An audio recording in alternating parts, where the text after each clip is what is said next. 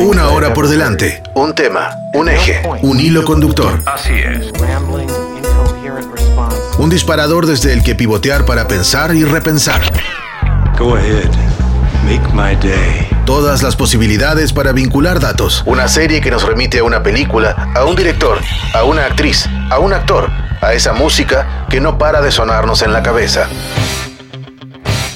Redes caóticas de información, interminables listas que recorrer, pero solo podemos elegir uno por vez. Es interesante. Esto es Reunión Recurrente. Reunión recurrente. Una excusa para hablar de series y cine.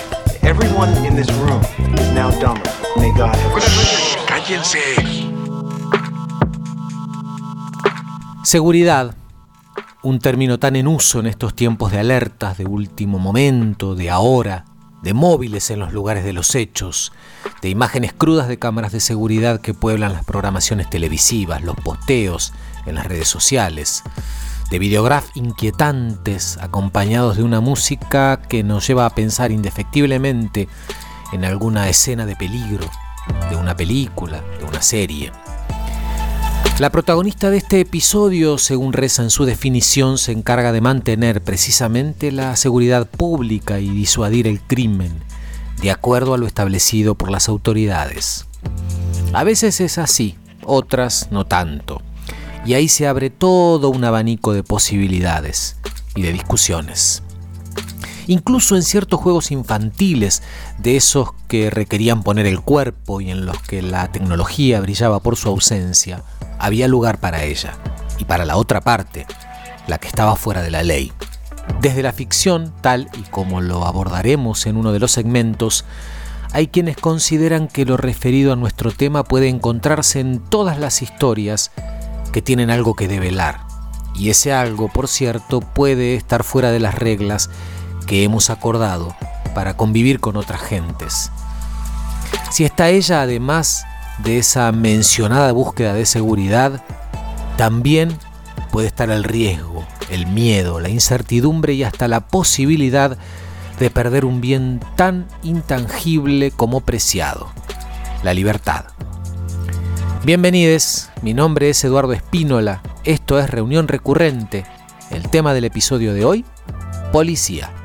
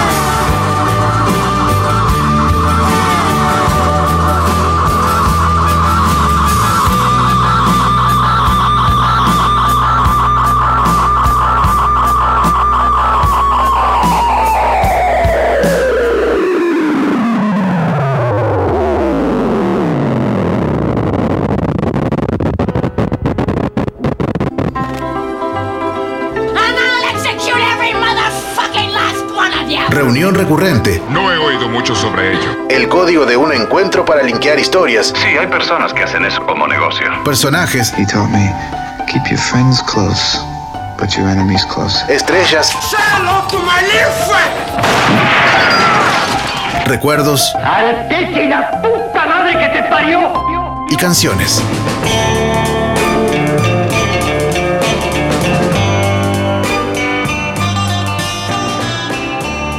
Reunión recurrente.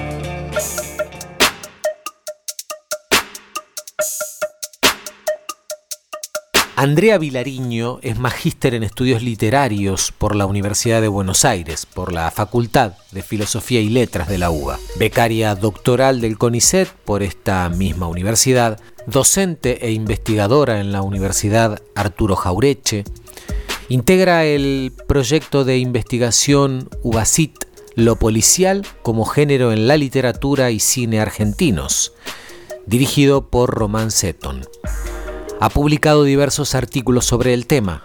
Se especializa en policial argentino de comienzos del siglo XX. Con ella charlamos acerca de lo policial, que es bastante más que el género policial en sí, según ella nos contó.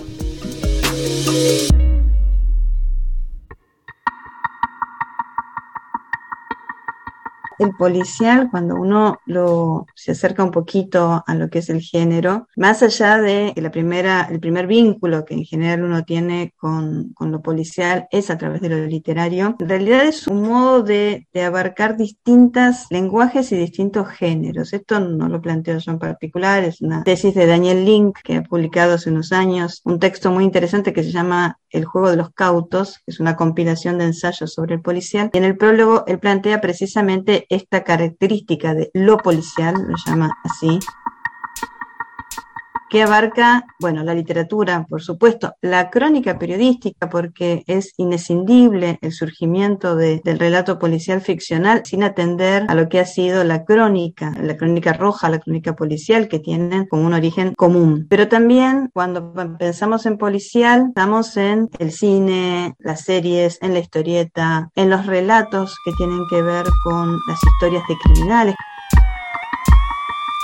Y hay además una mirada interesante que trae Link también, que es pensar el policial no solo como una matriz genérica, que por supuesto lo es, sino también como un modo de articular el relato, ¿no? Esto también lo plantea Piglia. La idea de que el policial tiene una forma de funcionamiento que es propio de la narrativa. ¿No? Todo, todo texto narrativo de una manera explícita o implícita siempre está tratando de captar la atención del lector, de generar tensión, de dejar un misterio, más allá de que después adopte o no la forma de policial.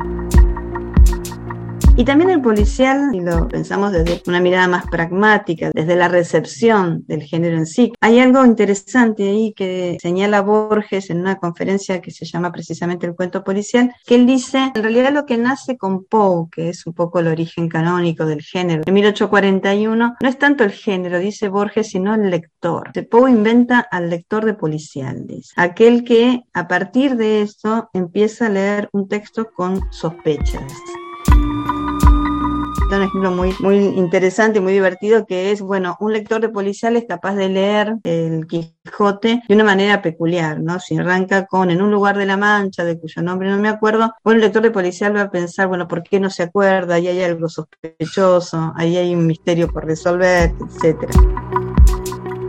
Canónicamente, cualquier manual que circule en escuela secundaria o Wikipedia o cualquier texto relativamente canónico te va a decir que el policial surge en 1841 cuando se publica Los crímenes de la rumor de Edgar Allan Poe, porque ahí aparece el primer detective de, de la historia de la ficción policial, que es Augusto Pan sin quitarle méritos, por supuesto, a Poe, que ha sido la gran influencia del policial para adelante, algunos escritores y algunos críticos de policial van a remitir el género hasta 2500 años antes de Cristo. Algunos van a pensar, bueno, ya cuando te acercás a, por ejemplo, las historias que se cuentan en la Biblia, hay historias de crímenes. Uno de ellos es Rodolfo Walsh, que ha sido no solamente un gran escritor de policial, sino un traductor, crítico, antólogo de las primeras colecciones de cuento policial en nuestro país. Wallon Arcellac, que han sido también dos críticos muy relevantes para, para el género plantean que policial hay en la medida en que hay un enigma, y bueno, y enigma ya lo tenés, si querés, en Edipo Rey, un proto policial, podríamos decir, donde hay una investigación, hay un personaje, hay un, hay un asesinato, hay un detective, hay alguien que investiga sin saber que además es el propio victimario, ¿no? Lo cual hay algo interesante que después voy a volver con Borges, eso, ante idea de, del detective que a su vez es el, el victimario siglo XIX va a ser el siglo, por lo menos en los países europeos, donde se empieza a conformar las policías nacionales. Los PIL en Londres, la Sûreté en París, con Vidocq. Vidocq, además, un ex ladrón, ex espía que funda la Sûreté francesa, que es la policía, es el equivalente a Scotland francés. Y va a escribir además cuando se retira de la Sûreté sus memorias, y sus memorias son leídas por Poe, y Poe incluso las, las menciona, es decir, hay, hay también una, una retroalimentación. Algunos escritores, el género es inescindible de este contexto social, porque precisamente estos primeros detectives reales empiezan también a impactar en la prensa, entonces la crónica policial es un, un género que va de la mano porque los, la prensa masiva, mediados, principios del siglo XIX, por lo menos en Europa, empieza a darse cuenta de que las historias de crímenes venden. A mí me interesa pensar algo que trae un pensador alemán, Ernest Bloch, que es muy interesante. Él divide esto entre el, el protopolicial y el policial propiamente dicho, ¿no? Y llama, bueno, el protopolicial sí uno lo puede encontrar en todas estas narrativas donde existe lo detectórico, dice, que es precisamente aquello que permite dar cuenta de las características de un crimen. Pero después está lo que sí tiene que ver con lo detectivesco, que esto sería lo policial para, para Bloch, está íntimamente imbricado con un cambio de mentalidad, sobre todo en las sociedades europeas, mediados a fines del siglo XVIII en adelante. Hay un cambio de mentalidad porque post Revolución Francesa, con el armado de los estados nacionales, va a aparecer los sistemas jurídicos en cada país. Entonces va a aparecer la idea de que ya alguien no va preso o es, condenado a una pena de muerte por una confesión bajo tortura, que era lo habitual, sino que se va a re requerir un sistema de pruebas jurídicas que hagan que esa condena sea viable. Ese sistema de pruebas, ese paradigma indicial propio de los sistemas jurídicos se va a empezar a trasladar también a ciertos modos de concebir la justicia. El policial no puede estar desligado de esa sociedad burguesa que se construye con otros paradigmas. Después sí van, a aparecer otras cuestiones, que es en esa misma sociedad burguesa, cuando uno piensa en Dupin, o piensa en Sherlock Holmes, o piensa en los primeros detectives paradigmáticos del género, vos ves que no es la policía, sacando el policial francés, donde por influencia debido a que, que investiga es parte de la policía. En el policial anglosajón siempre es un outsider, ¿no? Siempre es alguien que está fuera de la institución policial, está en competencia con la policía y tiene una mente superior a la de la policía. Generalmente es, uno tiene un origen aristocrático, burgués, acomodado, es aficionado al crimen, pero ese personaje que tiene estas características que lo hacen distinto a aquella, aquella institución policial que es la que debería encargarse de investigar los crímenes, también marca un modo de pensar la sociedad burguesa su propio héroe criminal, ¿no? aquel que pertenece a su clase o por lo menos que pertenece a las capas altas. Fines del siglo XIX y ya principios del XX va a empezar a cambiar, la figura del investigador va a ser ocupada por otros personajes, en algunos casos, por ejemplo, por periodistas, el periodista empieza a cobrar importancia en la crónica policial y que en, determinados periódicos incluso investiga casos a contrapelo de lo que hace la justicia, también va a ser un héroe de la ficción detectivesca. ¿no? El misterio del cuarto amarillo de Gastón Leroux, el personaje central, el detective, es Loretta Bill, que es un periodista.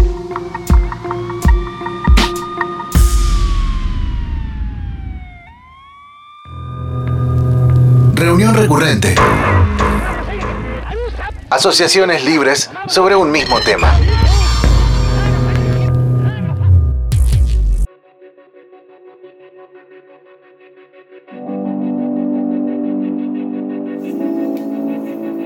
Hoy conocí un pibe lindo. Hoy conocí un pibe lindo que parece bueno y sonríe como el sol. Hoy conocí un pibe lindo con ojos de lago y cuerpo de flecha. Hoy conocí un pibe lindo que me abraza suave y me hace sentir seguro y firme sobre este infierno que se derrumba. Hoy besé a un pibe lindo que parece bueno para mí. Hoy la policía mató a un pibe lindo que conocí, un pibe que parecía bueno y sonreía como el sol. Hoy la policía mató a un pibe lindo con ojos de lago y cuerpo de flecha. Hoy la policía mató a un pibe lindo que me abrazaba y me hacía sentir seguro y firme sobre este infierno que se derrumba. Hoy la policía mató a un pibe lindo que parecía bueno para mí. Hoy enterré a un pibe lindo que conocí. Hoy enterré su sonrisa de sol, sus ojos de lago y su cuerpo de flecha. Hoy enterré a un pibe lindo que me abrazaba suave y me hacía sentir seguro y firme sobre este infierno que se derrumba. Hoy extraño a un pibe lindo que conocí, que lo mató la policía y parecía bueno para mí.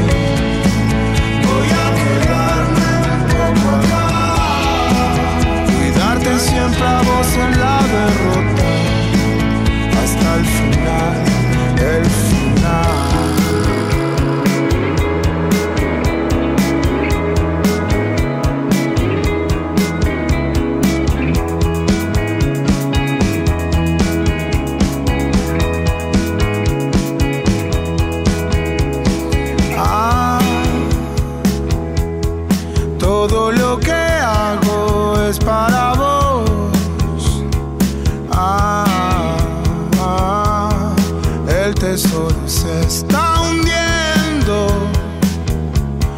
Ah, todo lo que hago es para vos. Ah, ah, vos pensás que pierdo el tiempo. Perdón si estoy de nuevo acá. Pensé que habías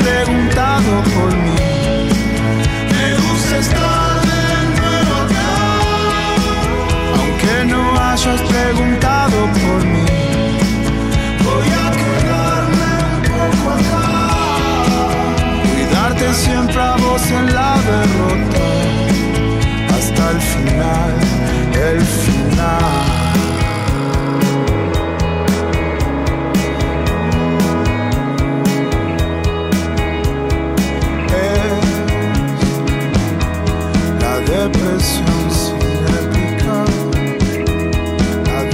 so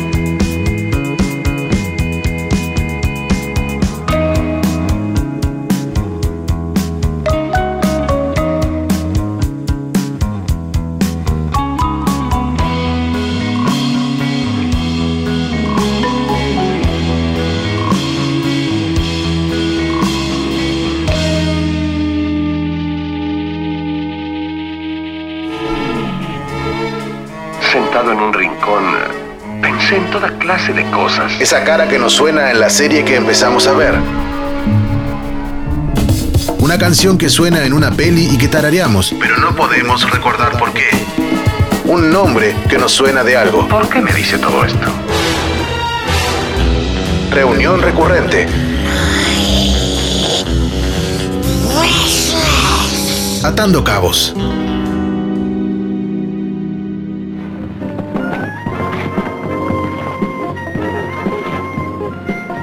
Llamen a la policía. ¿Qué pasó? No sé, tuvieron suerte. Pues nosotros no, porque el motor no enciende. Abandonemos el auto. Usted, salga de ahí, pronto.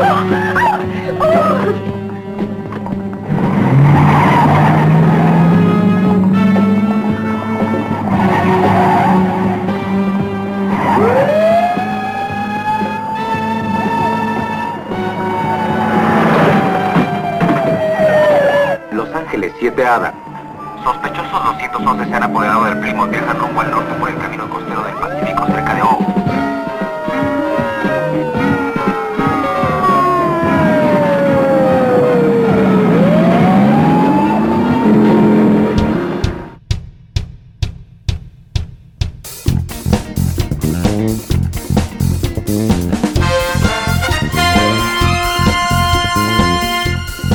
Entre septiembre de 1977 y junio de 1983, la cadena de los Estados Unidos NBC puso al aire la serie Chips, una serie antológica cuando hablamos de propuestas televisivas protagonizadas por policías, en este caso policía motorizada. De hecho, patrulla motorizada es el nombre con el que se la conoció en muchos países hispanoparlantes, en algunos casos iban juntos los nombres, Chips y patrulla motorizada.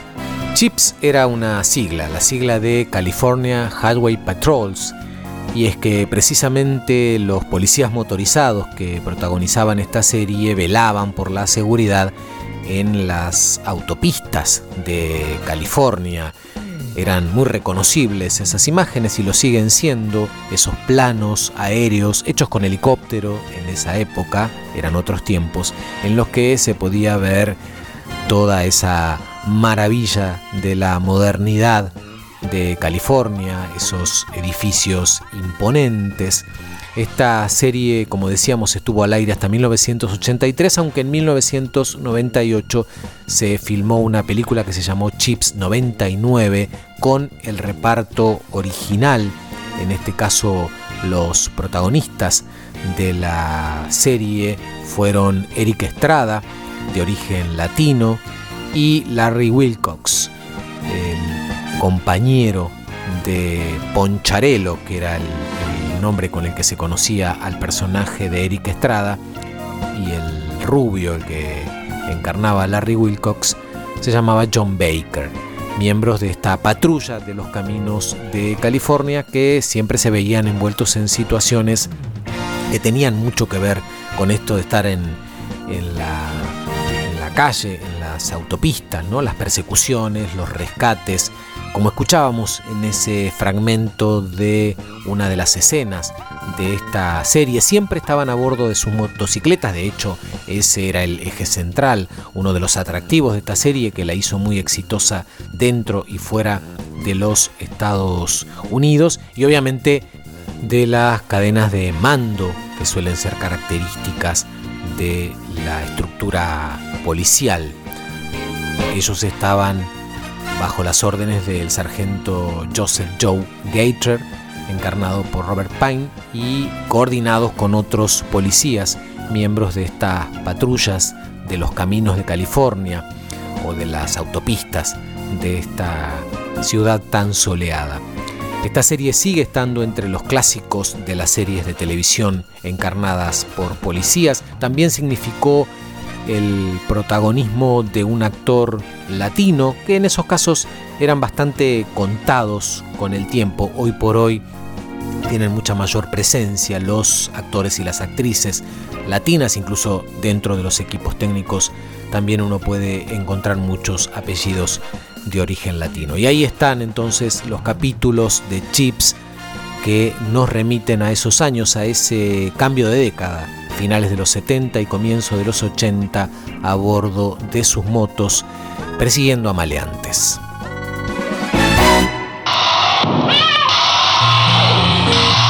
Reunión recurrente. ¿Cuál es tu excusa para hablar de series y de cine?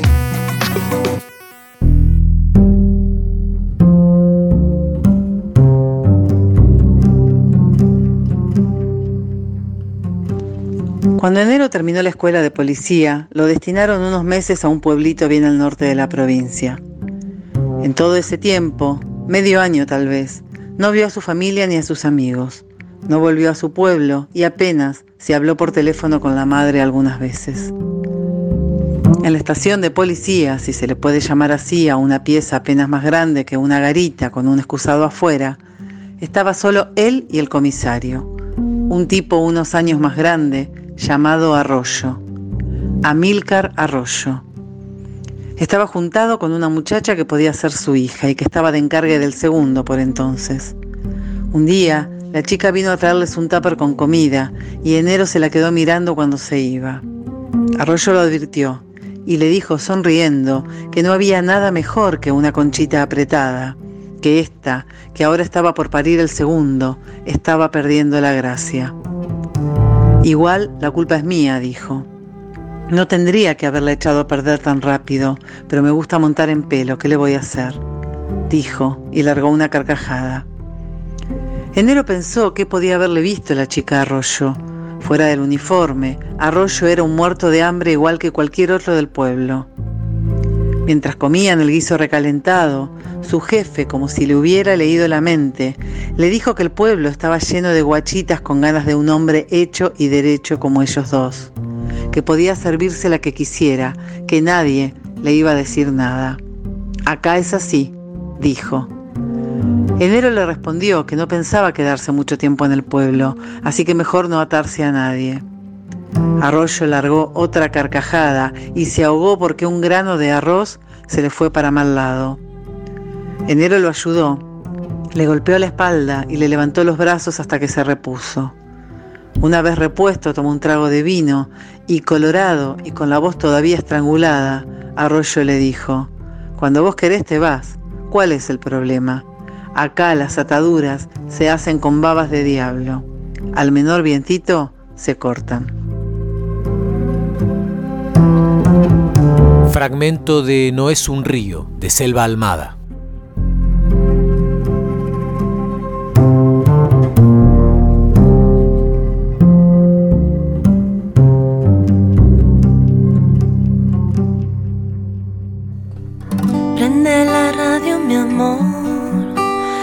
Las ondas viaja un texto para vos.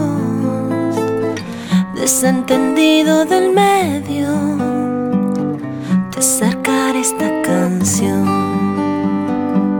Mi letra no es para vos, aunque escrita fue bajo tu inspiración, bajo un insólito efecto. Fue quien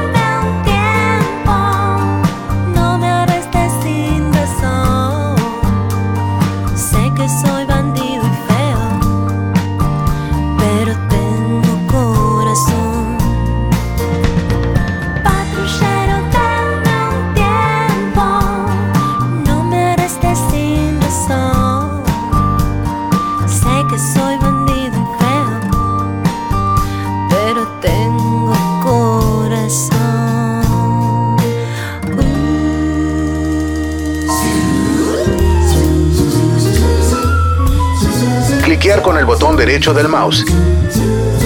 Repasar la lista de opciones. Elegir una después de dudar un rato. Volver a cliquear y así hasta el infinito. Reunión recurrente. Tenemos un final feliz. Solo un recorte posible.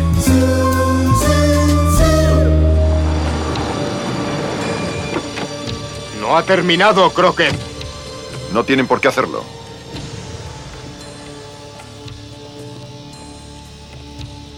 Venía ya de hace mucho tiempo.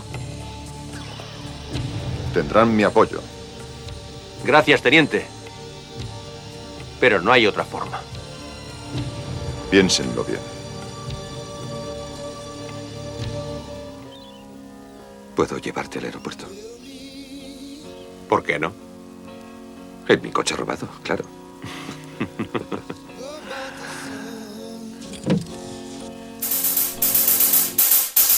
En España se la conoció como Corrupción en Miami y en varios países de América Latina como División Miami, Miami Vice o Vicio en Miami.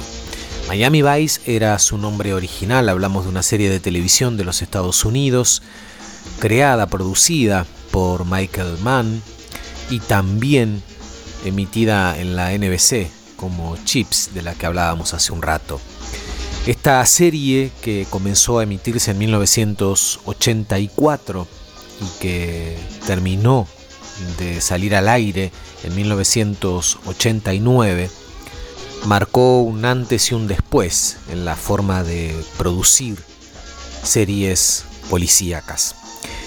En este caso los protagonistas fueron Don Johnson y Philip Michael Thomas. Ambos se convirtieron en estrellas a partir de este programa de televisión, sobre todo Don Johnson, ambos interpretando a detectives que trabajaban en forma encubierta en la ciudad de Miami, de ahí el nombre de esta serie. Decíamos, en la NBC salió al aire hasta 1989 y USA Network comenzó a emitir reposiciones, dado el éxito que había tenido al año siguiente, en 1990, y el 25 de enero de ese año emitió incluso un capítulo inédito, con lo cual se extendió un poco más la vida de la, de la serie. La revista People llegó a decir que fue la primera serie que parecía realmente nueva y diferente desde la aparición de la televisión en color, incluso el sonido tenía algo diferente, era la primera vez que se podía escuchar con una calidad que hasta ese entonces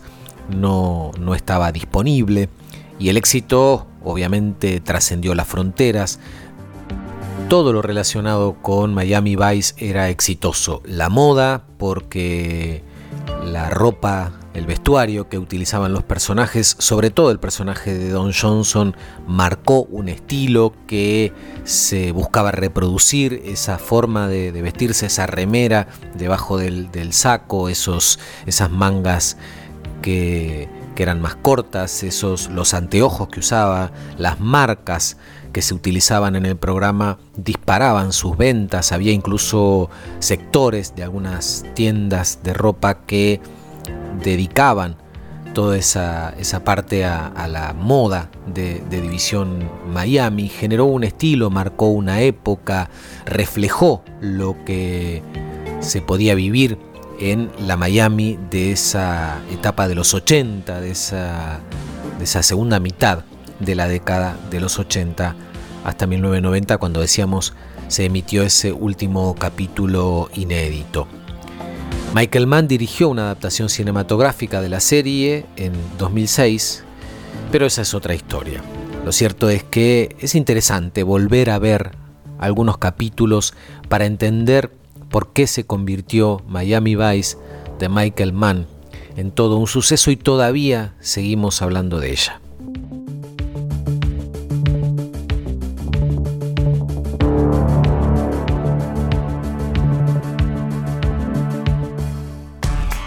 Un disparador, un tema y algunos, solo algunos recorridos posibles. Reunión recurrente.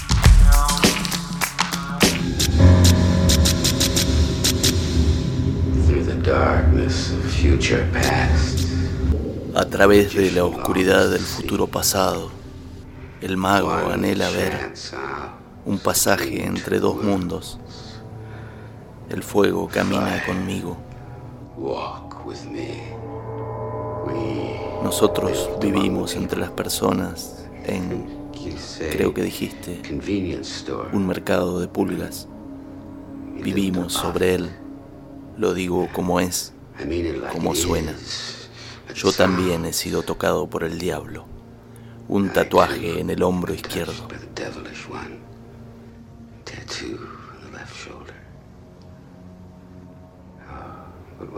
Cuando he visto el rostro de Dios, fui transformado. Me quité el brazo entero. Mi nombre es Mike. Su nombre es Bob. Mike. Mike. Can you hear me? Catch you gone insane.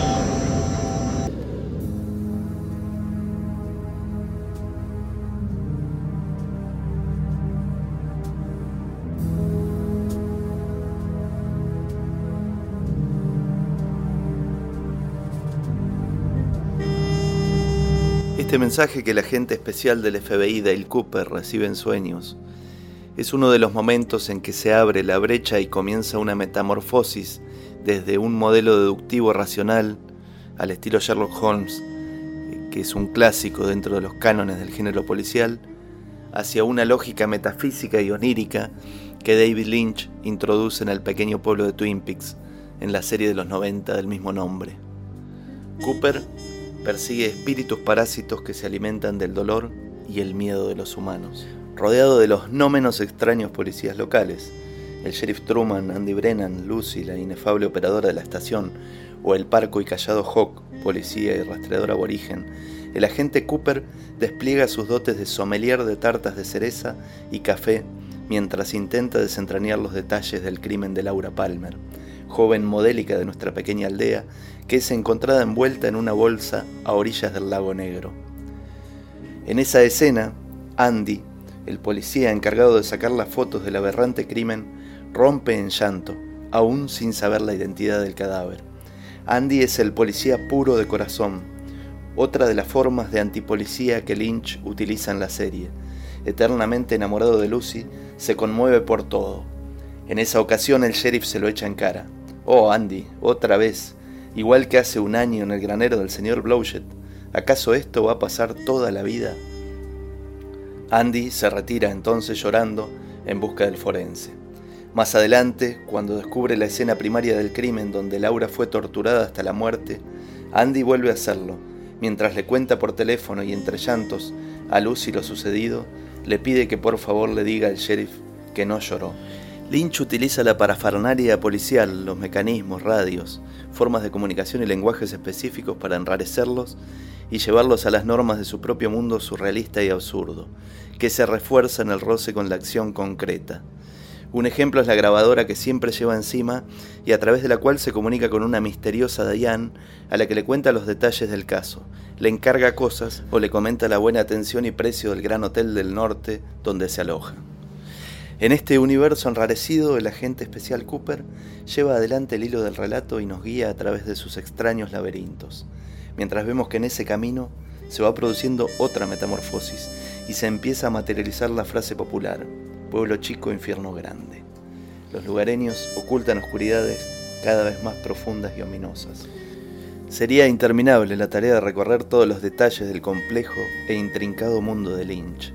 Para resumir, cito una frase de Jorge Luis Borges sobre el género policial. El cuento policial es un medio de conocimiento, una exploración en el misterio, un intento vano por descifrar el universo, ese enigma. O como diría Cooper en otras palabras, el reconocimiento de que el mal existe como una entidad fuera de nuestra comprensión de la vida no es un trabajo oficial del FBI.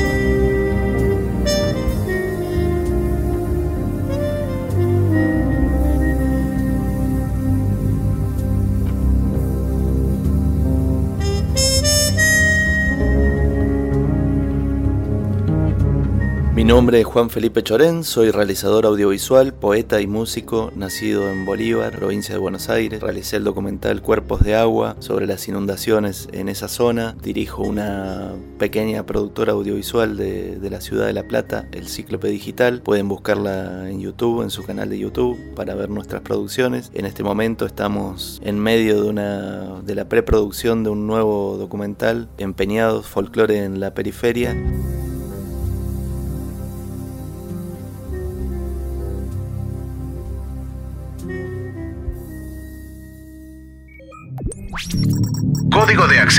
Código de acceso.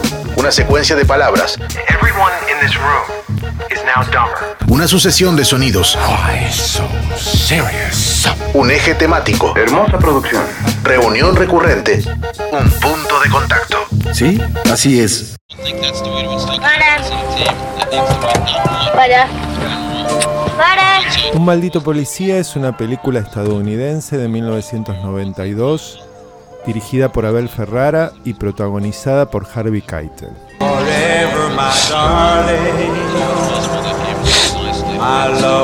Voy a empezar esta reseña con una confesión. Tengo una tremenda dificultad para recordar las historias que cuentan las películas. Y no hace falta que pasen 30 años, como en este caso. Me alcanza con menos. Puedo recordar climas, imágenes, escenas periféricas o hasta algunas partes del texto, pero de qué se trata la película, no.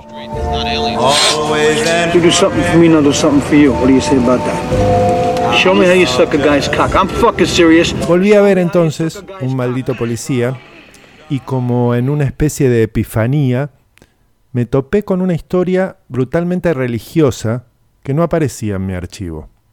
Recordaba la violencia, la decadencia, el lado putrefacto de la gran ciudad, el sexo desplazado del placer, pero no recordaba esta especie de parábola de un evangelio demasiado bestial hasta para ser apócrifo.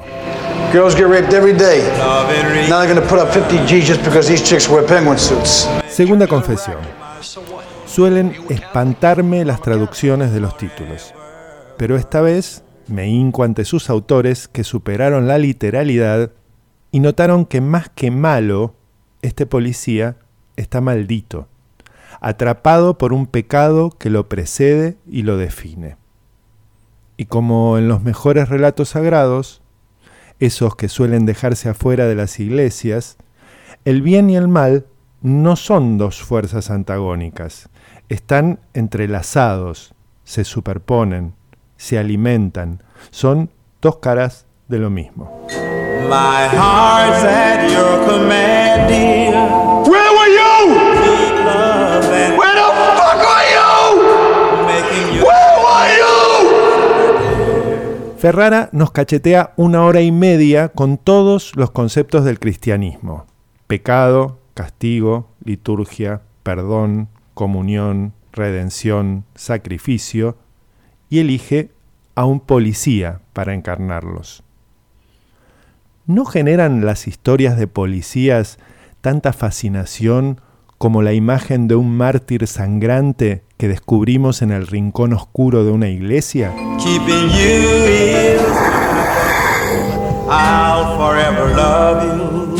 ¿No hay algo de eco del rezo de un rosario en los aullidos de Harvey Keitel? ¿Habrá algún otro personaje que pueda condensar mejor esa dualidad entre Dios y el diablo que este teniente malo? Mis preguntas van por la ficción, obvio. La realidad... Buah. La realidad cada vez se aleja más de lo poético.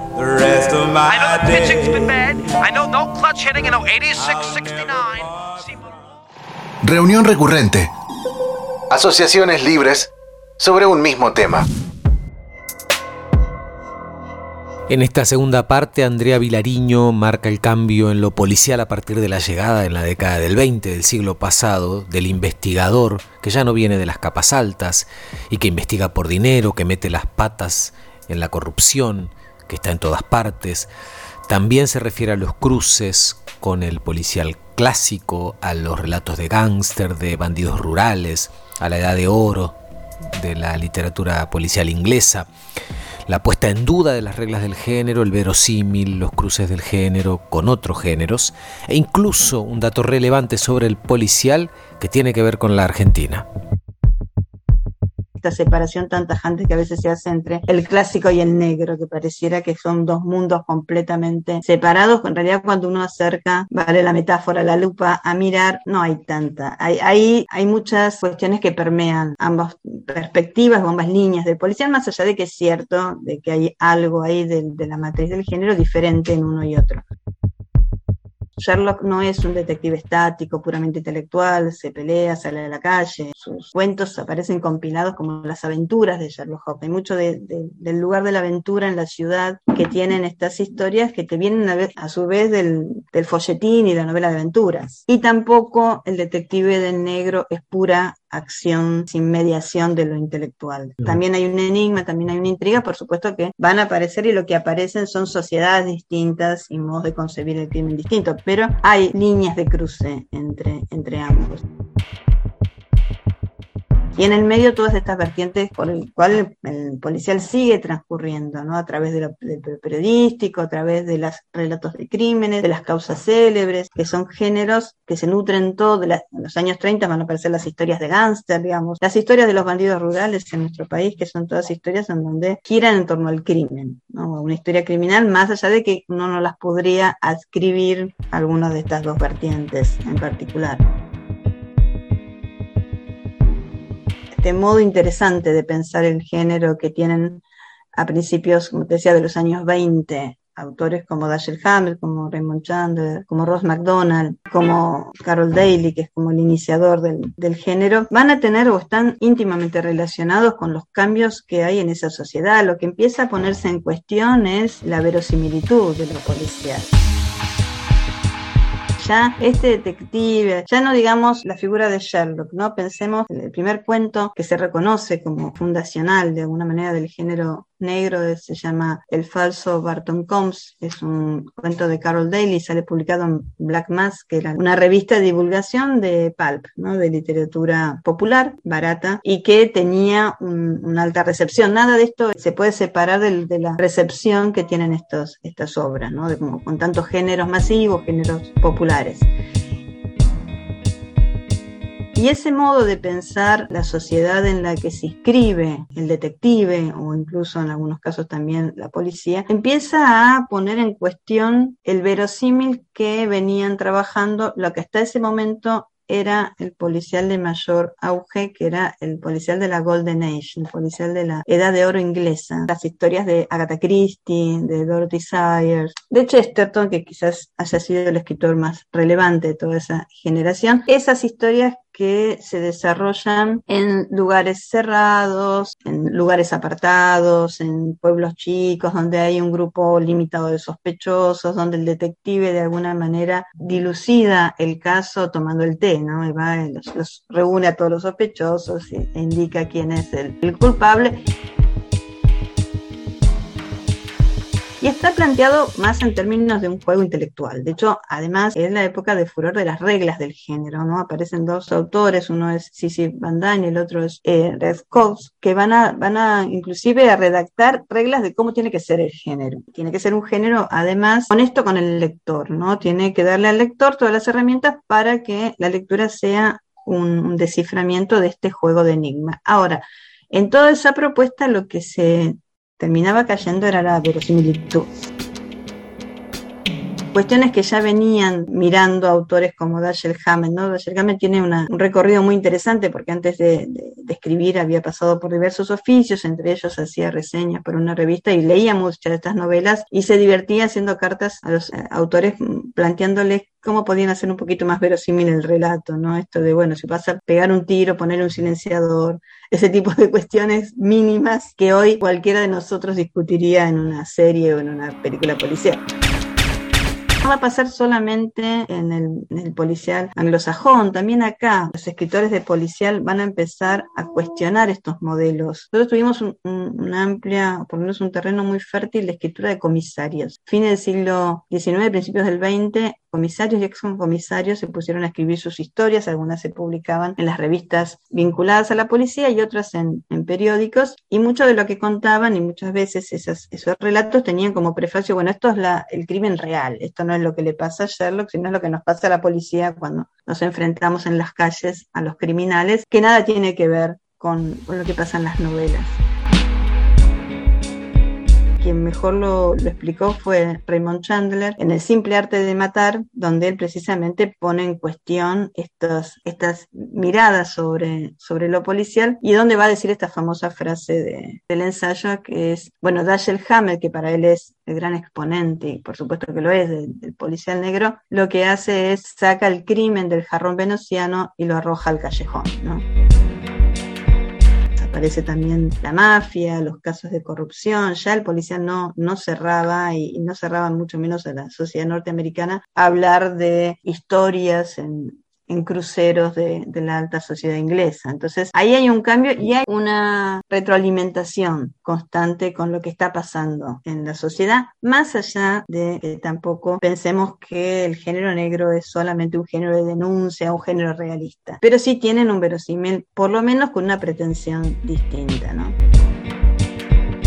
Hay todo el tiempo una imbricación y una manera de, de, generar cruces y préstamos con otros géneros. En el policial negro, quizás la afiliación más directa que han marcado los críticos que han trabajado mucho sobre Hardboy es con el western. Si uno piensa en la, la literatura popular norteamericana, principios fines del siglo XIX, principios XX, ha sido la novela del oeste. ¿no? Alguien solitario que llega al pueblo, que es un caos donde hay un villano que tiene que combatir. En la novela negra, el detective pocas veces puede restablecer ningún orden, todo es caos, eso también es una diferencia importante con la novela clásica, ¿no? La novela clásica, el crimen establece un desorden, establece el caos, y el detective, al finalizar con la resolución y con, con el castigo, logra restablecer ese orden. En la novela negra no pasa esto. El caos sigue, la corrupción sigue, porque la corrupción además está instalada en los grandes estamentos. No hay nada que se salve, ni la policía, ni la justicia, ni los empresarios, ni nada. Acá nosotros tuvimos, tenemos grandes escritores de policial en nuestra literatura y tenemos algo que quizás no suceda tanto en otras series literarias, que es grandes escritores que se dedican al policial. Todos nuestros autores más relevantes, pensemos Borges, Roberto Bar, hasta Cortázar, Sá, todos en algún momento algo han escrito vinculado al policial. Bueno, el mismo Rodolfo Walsh, cuando hace su primera antología, él dice, bueno, el policial se inicia en 1942 cuando Borges y Bioy publican Los seis problemas para don Isidro Parodio antes de Borges hay toda una cantidad de escritores que ya venían escribiendo policial. De hecho, se edita en nuestro país en 1877 la primera novela escrita en español, hasta donde tenemos noticias. La primera novela policial, que fíjate que antecede casi 10 años a, Sherlock, de Conan Doyle, a en Escarlata, que es La huella del crimen. La huella del crimen es una novela policial que inicia una trilogía, continúa con Clemencia, que se llega a publicar, y la tercera parte se iba a llamar Herencia de Sangre, pero no, no se publica porque fallece su autor, que era Luis Varela, ¿no? el hijo de Florencio Varela. Luis Varela la publica con seudónimo, como Raúl Wallace. Ahí no solamente empieza a haber escritores, sino la conformación de un público lector que empieza a ser aficionado a la literatura policial.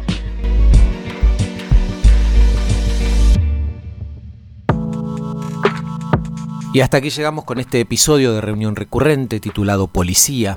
Gracias a Andrea Vilariño por su entrevista en la que nos habló acerca de lo policial, a Paula Tomasoni por conectarnos con Andrea y por su lectura de No es un río de Selva Almada, un fragmento de esa novela, a Alepa por su lectura de Joshua, a Felipe Chorén por su referencia a la película inmortal de David Lynch El fuego camina conmigo y a Cococho Abatangelo por su reseña de Un maldito policía.